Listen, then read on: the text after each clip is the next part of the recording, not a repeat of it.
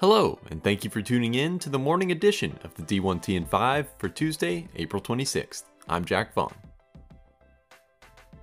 Nevada Sports Net's Chris Murray says Nevada owes former AD Doug Newth the balance of his contract, minus $50,000 for giving him 10 days of notice. Specifically, that pencils out to roughly $383,000, or $27,381 per month for the next 14 months.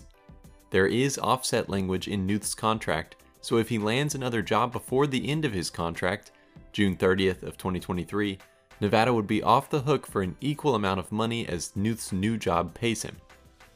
Murray, on what the Wolfpack needs in a new leader, says, "You need an AD who can close that gap by increasing donations, increasing ticket sales, and increasing revenue streams. Does the Wolfpack bring its media in-house and sever ties with Learfield? Does it do the same with concessions? Does Nevada bring all NIL deals in-house or use a third party?" Wisconsin AD Chris McIntosh officially started in his role July 1st of 2021, the same day NIL opportunities went live. More from the UW boss on how he thinks it's going. "I think what has been most gratifying to me is that NIL at the University of Wisconsin can deliver on what expectation our student-athlete has. We've got multiple examples of student-athletes with six-figure earnings from NIL, and we've got examples of student-athletes that have used NIL to build their own brand and position themselves to meet their own goals. And those might be more career-oriented. We have student-athletes that have captured the opportunity of a moment, and then we've got examples of student-athletes that have used NIL in ways that it couldn't have been used prior to a year ago to help fulfill altruistic or charitable endeavors. I think of Chris Voigt and what he did for his hometown." He then points to the relationship with Altius and the launch of the UW Marketplace. More detail in the D1 ticker email.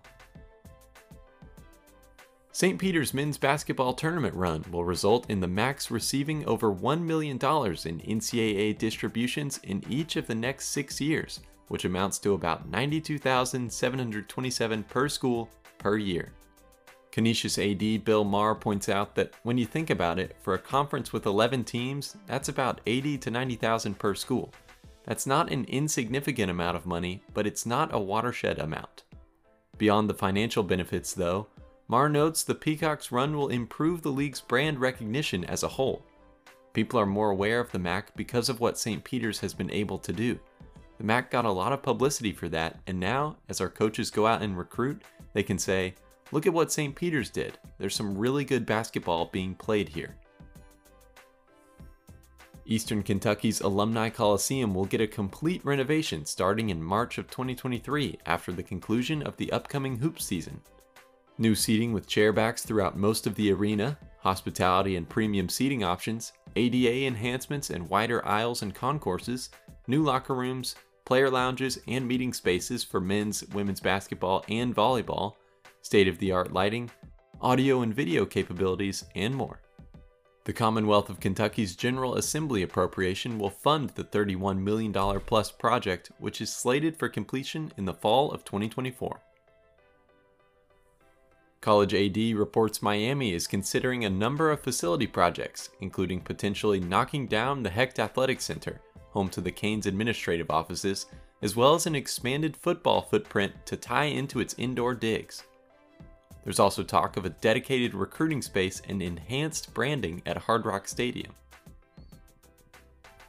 Colgate has launched its largest campaign in school history. More than $410 million has already been committed to the $1 billion Campaign for the Third Century, including $1 million each from 13 female graduates. The 13 Women Initiative will help fund renovations to Reed Athletic Center, including a new arena and competition court, updated team and locker rooms, and a new health and performance center.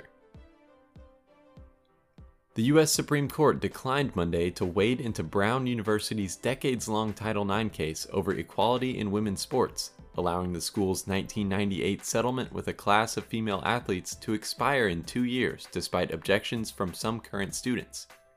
The justices won't review an October ruling from the First Circuit that cleared the way for Brown and the class to replace the original consent agreement, which indefinitely required the university to maintain equal numbers of men's and women's teams with a narrower deal barring the school from eliminating or reducing the status of any women's varsity team through 2024.